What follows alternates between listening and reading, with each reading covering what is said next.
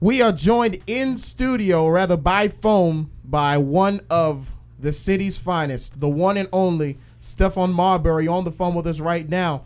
Steph, it's Unkwa, Ray, and Jeremy. How you doing today? I'm blessed, man. How you doing? Very, very good. Thank you so much for joining us today. A lot better now that we're speaking to an NYC legend. This is very, very true. How has it been since you've? Been, I know you say you're always here, but just what's it like whenever you get a chance to come home and spend time with your people? It's always great to be home. Um, you know, I go during the season. After the season, I come back, and then I'm I'm in um, America, back and forth to China. What's it like? Oh, sorry. What's it like getting received the way you do get received in China? And kind of, I know you were talking about it on Real Sports with um Bryant Gumbel, kind of connecting the Brooklyn Bridge to the Great Wall. Um, basically, that's what it is. It's, it's nothing but love there. Um, it's a great experience. It's been a great experience. Uh, that's my home. that's where I live at, along with living in America. Um, it's just it's, it's positive, man. That's it. It's no stress. Positive. That's great to Yeah. hear. Great life. I'm sorry. I said that was great to hear. Let's and then switching it to basketball. What's the level of competition like compared to the Chinese league and the NBA? Because you see a lot of great guys coming out of China and Americans going over there. Like Michael Beasley puts up numbers, and he comes over to the Houston Rockets and has a great has a nice second half of the year. So what's the competition like over there? Um, the competition is good. It's tough. It's hard. You know, you got to do a lot of different things um, in order to play. Like the structure here is one, two, three, four, five. There, there's no position. You know, you have to be able to play a multitude of different positions. You have to be able to score. If you can't score, they don't really have a use for you. Um, they've sent guys home who couldn't score um, because they thought that because of their name in the NBA that they would probably be able to play um, the same style, but it's a different style because it's not man to man. So you can play zone, you can play box-and-one, you can play triangle twos. So you have to know how to play against those type of systems. And the NBA, the NBA is easy. It's one on one. So it's not that's not really hard, you know, when somebody's guarding you one on one and you'll get called for illegal defense if you don't, you know, play your man, play play the area or the man or touch. So, you know, it has its complications as far as the game is structured, but as far as the way how um, the talent, you know, the NBA is by far the best league because of the money. So because they pay a lot of money, the attraction is is there. But if they was given two hundred and fifty million dollar contracts to guys in China, I'm sure guys will leave and go play in China. So it's just time before it continues to evolve. I think this changes the game with how they basically spent a lot of money on some of these players, which is great. It's great for basketball and it's great for the players because guys are deserving of that type of money with the money that they're making off of guys. So especially it when does- jerseys going for so one hundred fifty not dollars. So how did you feel um about all this, these players getting all these ridiculous contracts? Like, you think it's it's right for these players I getting think it's it? great. You think it's great? Yeah, I think it's great.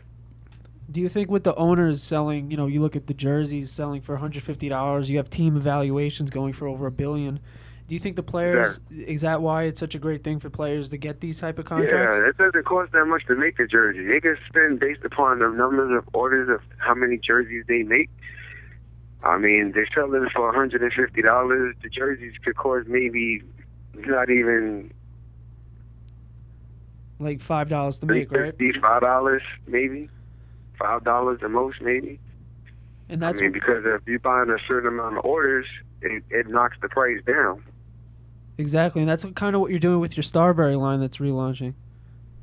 I mean, my my line is basically is just I've just created access for all. That's all. I mean, I'm just giving people something affordable at an affordable price. You know, people want to identify cheap with affordable. They misunderstanding what's affordable and what's cheap. Quality is is good enough to basically wear and rock. You know, you're not. I'm not charging people two hundred dollars for for sneakers. That's crazy. Jordan should be, you know, at this point, you know, you would think that he would have a mind to actually change that around after people have been killed and shot over years, not just like one incident. Like this is an ongoing thing. You would think that the price would change, but it just shows the difference in humans. We're talking to the one and only Stephon Marbury on Slam City. Steph, I, I gotta ask you, what was it? Because when I was in high school, I actually went there and bought a bunch of those shoes because a we could afford them and b I liked the way they look. What was it that really want that really made you want to start a clothing line to make it accessible? I mean, I'm from the hood. I grew up on food stamps, and my mom didn't have, so people gave us hand-me-downs, and we were super appreciative. There was seven people in my family, seven, you know, kids in the family. You know, my mother did, my mother and father did the best that they could. And playing basketball, you need shoes. So for me, it was important to be able to provide that. I've been playing basketball since I was two years old. And all my brothers played basketball at a high level in college, high school and college. You know, my oldest brother played at Georgia with Dominique Wilkins. My other my brother next to him played at Texas A&M. Another brother played at St. Francis, who was highly recruited. And then I came Georgia Tech. And then my little brother played at Rhode Island. So all of us played, you know, college basketball and and dominated. So for us, you know, we understand this business. We understand basketball. We get it. And people don't know this about me. So a lot of people are learning new things about me because they were only told really bad things because of me not being one of the dudes that cared about what they wrote. I'm like, if it's not true, why would I care? It doesn't matter. You know, you can say I play bad or I'm not this or I'm not that, but when you start talking about me where everything is in a negative light, I mean, something is wrong. You know, it has to be. It can't be everybody writing the same thing. Somebody's got to be off. For sure. But yeah, so you know, basically that's what it is. And creating all of this it's all connected together. You know, us knowing basketball, us growing up the way we grew up, us not having, you know, and now being able to provide for people all over the world. I mean, it's a blessing you know, going back to the basketball side, you know, you were here. You heard reports about KD going to the Warriors. You've probably been following up with the NBA. How'd you feel about his decision on that? I mean, I really think that he was set up. I don't think he doesn't control the price point. They just pay Kevin Durant, and he wears the product. He don't. He doesn't own that. He doesn't own it fifty one percent or hundred percent. He doesn't own Nike, and I don't think he owns the right to be able to sell a product wherever he want and Nike not make any money off of him. So he doesn't own it. I think that was all set up and I think the way how he said it, you know, it may have came off a little I mean it may have came off the wrong way. But I don't really think he's that type of dude from seeing him mal mannered. I think he's conforming into something because of he because he's starting to realize how some people are, and he's starting to see certain things, and he's growing, and he's becoming more of a man. So he took a stance on it, and I think that you know he'll retract or he'll say he didn't mean it in that sense. He's just basically saying I'm an elite player. I should be looked at as an elite player. You know, but the shoes don't identify you in being elite. Steph, you know what I'm saying? Yeah, I completely Yeah. get it. When did you kind of get that mindset that you are an independent thinker, you don't conform to the big shoe companies and things like that? What kind of brought you to that line of thinking? I mean, I always just felt I'd rather own than be owned. I never wanted anyone to own own me or feel like they did. You know, I feel like we all have equal rights in building whatever it is that should be built. But I think for myself, you know, I know my worth. and when I was in the NBA, they never really showed my worth, my worth through my game. You know, I was one of the guys that played in the All Star game two times in my career, but my numbers were Hall of Fame numbers. You know, I was, how can you have the higher? How can you sell more jerseys than Shaq Kobe, LeBron, the number one selling jersey, and not playing the All Star game. I thought it was a popularity contest Exactly. as far as what the fans like and who the fans like. Come on, man. You know, at the end of the day, the NBA makes the decision in who's going to start and who's going to play. They're the ones that see the numbers Yeah, and and, who they're going to basically play and who's not. and plus it's all about So- the eye test too. Like when you watch you, when we would watch you play, we would be like, wow, you know, Steph's one of the top point guards in the league. I mean, look at my teams. I played in New Jersey. Everybody got hurt when I came there. I was playing with guys that were signing 10 day contracts. How did you win with guys that are signing 10 day contracts and four of your main players are not playing that played the previous year in the playoffs? How does that work? And when did it start where one player wins and wins the playoffs? I mean, where it goes to the championship by himself? I don't. I never in my life seen it. So when they say he's never done this or he's never done that, it makes no sense at all. But other people see it and read it, and then I'm, you know, when I speak about it, it's more of like, well, that does make sense. I'm like, yeah, more people follow what doesn't make sense at the same time than what does make sense at the same time. So, and I'm aware, and I know. Absolutely. So, so keeping in that line of thinking, when you saw all the criticisms of LeBron James and even some of the ones of Kevin Durant going to a supposedly stronger team, from your point of view, is it fair to knock them for trying to get to the strongest team possible? people gonna knock people just because that's how they are. When you're a free agent, you can do whatever you want to do. So no one can speak about that. Now, if you want to have an opinion about how you feel, that's okay, because you're watching the sport. But because of because of you forming your opinion and how you feel, that doesn't have anything to do with LeBron or Kevin Durant. They shouldn't care about how people feel about something that they're doing with their lives when they are free. That's why it's called free agency. So they can do whatever they want. And if it's beneficial for him and he feels that it's going to allow him to prosper in the sport that he's playing in, that's fine. He doesn't have to be Bird, Magic, Kobe, stay on one team and do that. I mean, Shaq played on a multitude of different teams. Why? Because he was cornering different parts of America and people knowing him and, you know, building his legacy out. You know what I'm saying? I unfortunately I, I was traded to different teams, but I wanted to stay on. the- I wanted to stay in New Jersey. I wanted to stay in Phoenix. I wanted to stay in New York, but it didn't work out that way. Only place I didn't want to stay was was Minnesota, and that was only because it was freezing cold, and I was 18 years old, going from Atlanta to Minnesota. So I was culture shock. It's eight percent white people in in in Minnesota. It's really not that many black people. So I went to school in Atlanta and at Georgia Tech, where it's predominantly black people I see most of the time. And then I'll go to I go to Minnesota at 18 years old, 19 years old. I was like, oh my God, what happened? But I loved playing basketball there. The fans was great. It, it was all awesome. It just the diversity wasn't it wasn't there, and that wasn't the main thing because I could deal with that. But the freezing, the waking up when it's 40 below and you can't go outside, and it feels like you're gonna die when you're walking outside.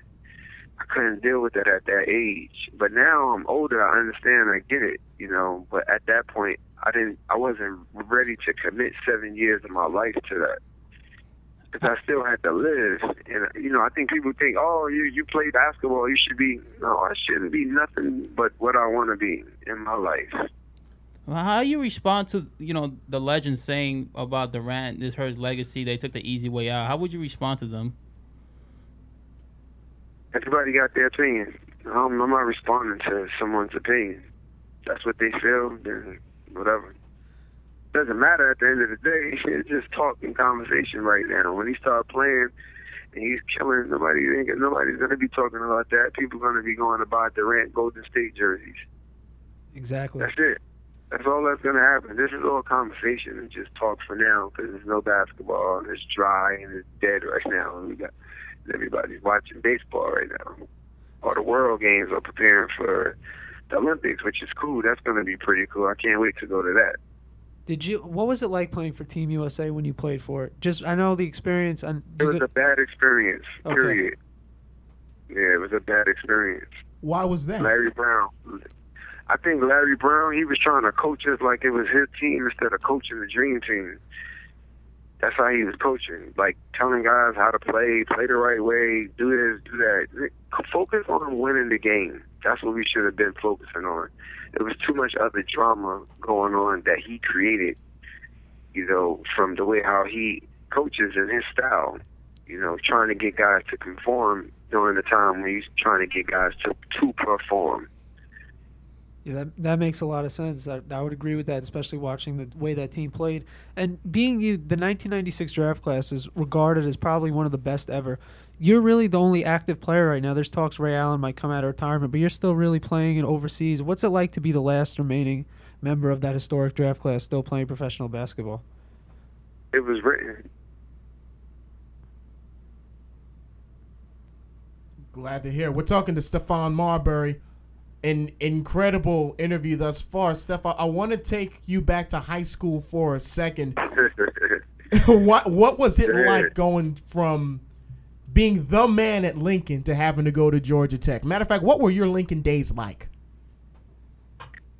um, it was like a rock star life. I mean, I had my my junior and senior year. I had ABC following me around for a year and a half.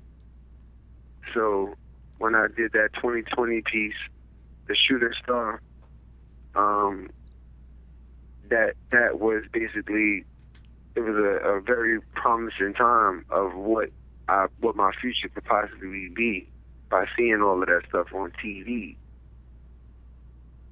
Hold on one second. No problem. Hello? Hello? Yeah, hello? Yeah, Y- Yeah, wait. Yeah. perfect. Appreciate that. Did, did, did you did you see any similarities between you and Lance Stephenson? Because when, when I was when we were No. going to school, none at all. They don't play Why the do you say same. that? Because we different positions. We, we don't play the same. Lance is a big guard. He plays. He's more of a. I understand that, but I mean, in, It in don't matter if you're a small guard or a Yeah. big guard. We don't we don't have the same style of play. But- Steph's a scorer. I get that, but what I mean is, in the way that he was heralded, it was definitely it wasn't even close between you and Lance, was it? In the way that both of you had sort of your the, your celebrity and people paying attention to everything you guys both did at Lincoln, it's not even close, is it? I mean, it's just two different games. It's just not the same.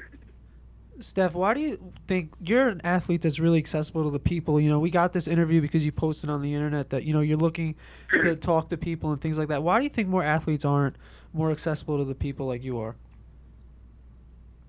I don't know. Interesting. Uh, I wanted to ask, you know, because you grew up in New York, you know, you see what the Knicks are doing right now. You think they're heading into the right direction with the moves that Phil Jackson's done? Yes, they they should be. They're on the way to a championship What makes you say that? because they got Phil Jackson and he's putting the pieces around that you need in order to win a championship. You can't just win a championship with one guy. You need three guys. You need a big. You need everyone to commit. You need a bench. And then you got to have the faith and the belief. It's hard to win a championship. Trust. It takes a lot of effort. You think Porzingis is the, the future of the franchise when Phil Jackson drafted him last year? Um, he has potential to be a really good player. Right now, I got to see what he does next this year. I want to see how hard he works. I want to see. I want to see if he can put on ten to fifteen pounds. If he comes back the same way, I'm not. I'm not. I don't see that. You know, as a professional playing for so long, over 20, 21 years, you know, I don't go on what people go on on hype. You know, hype it sells, but at the end of the day, that person has to do it. Indeed. So going back to the comment you said about the Knicks winning a championship, do you think that they you think that they can beat this newly composed Warrior team? Say it again. You think that the Knicks, as currently comprised, could beat this new Golden State Warrior team that they put together for a chip? I think they, I'm, I didn't say they're going to win a championship this year. I said they're in the direction and winning a championship with Phil. I think, you know, the, the moves that they made, they will definitely make the playoffs in the Eastern Conference. Um, they have a chance to go to Eastern, Eastern Conference Finals because, I mean, with those three guys and the way how they should play, I think they will win a lot of games. I think this is going to revitalize New York It's going to bring the basketball culture back to where it's supposed to be. Steph, do you see any parallels between the way you and Carmelo are covered by the media when you were here and Come on, man. You know New York media, man. It's designed, it's designed to sell newspapers. exactly? Period. So do you when you look at the NBA landscape now, you're talking about the how China has like the family atmosphere and it's based on trust. When you see something that happens with like Dwyane Wade and the Miami Heat contentious negotiations, what were your thoughts on that? I mean, the future has to come, man. They got to, new guys have to come and replace the guys that was the future. The franchise isn't going anywhere. The players, they will go. They will come and go. Do you think it's fair that they're viewed as entities when they do so much for the community and contribute so much to the overall landscape? The relationship is still there. It's just the business. You know, the business is the business. That's it. It's you know, the relationship stays consistent. What they what they've done, they help they've helped people. So, you know, whenever you have a guy like Dwyane Wade leaving Miami, you know, where he's where his next destination and what we see is he went he went back home. So you can't can't argue with that. Well, you know, looking at the NBA right now, you see, you, like we said before, you know, uh, athletes getting a lot of money, but the direction where it is, the sport itself, you know, going over the MLB, NFL, you think it's up there now, like possibly number one in a couple of years? I think basketball will continue to grow globally. I don't think it's just going to be here. For instance, when we played our finals, we had over 168 million people watch watch the finals in China. But you know, the numbers from the the perspective of how many people are there, it should like that number is low. You know what I'm saying? But that's one game people watch. I'm not speaking about the series. I'm speaking about one game.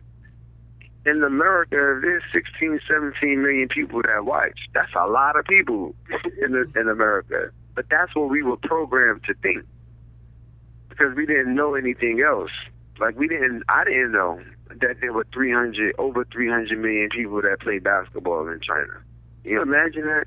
300 million people. It's only census report. If you look it up, it's probably 317 right now. 314, 317, no more than 320, 320 million people in America.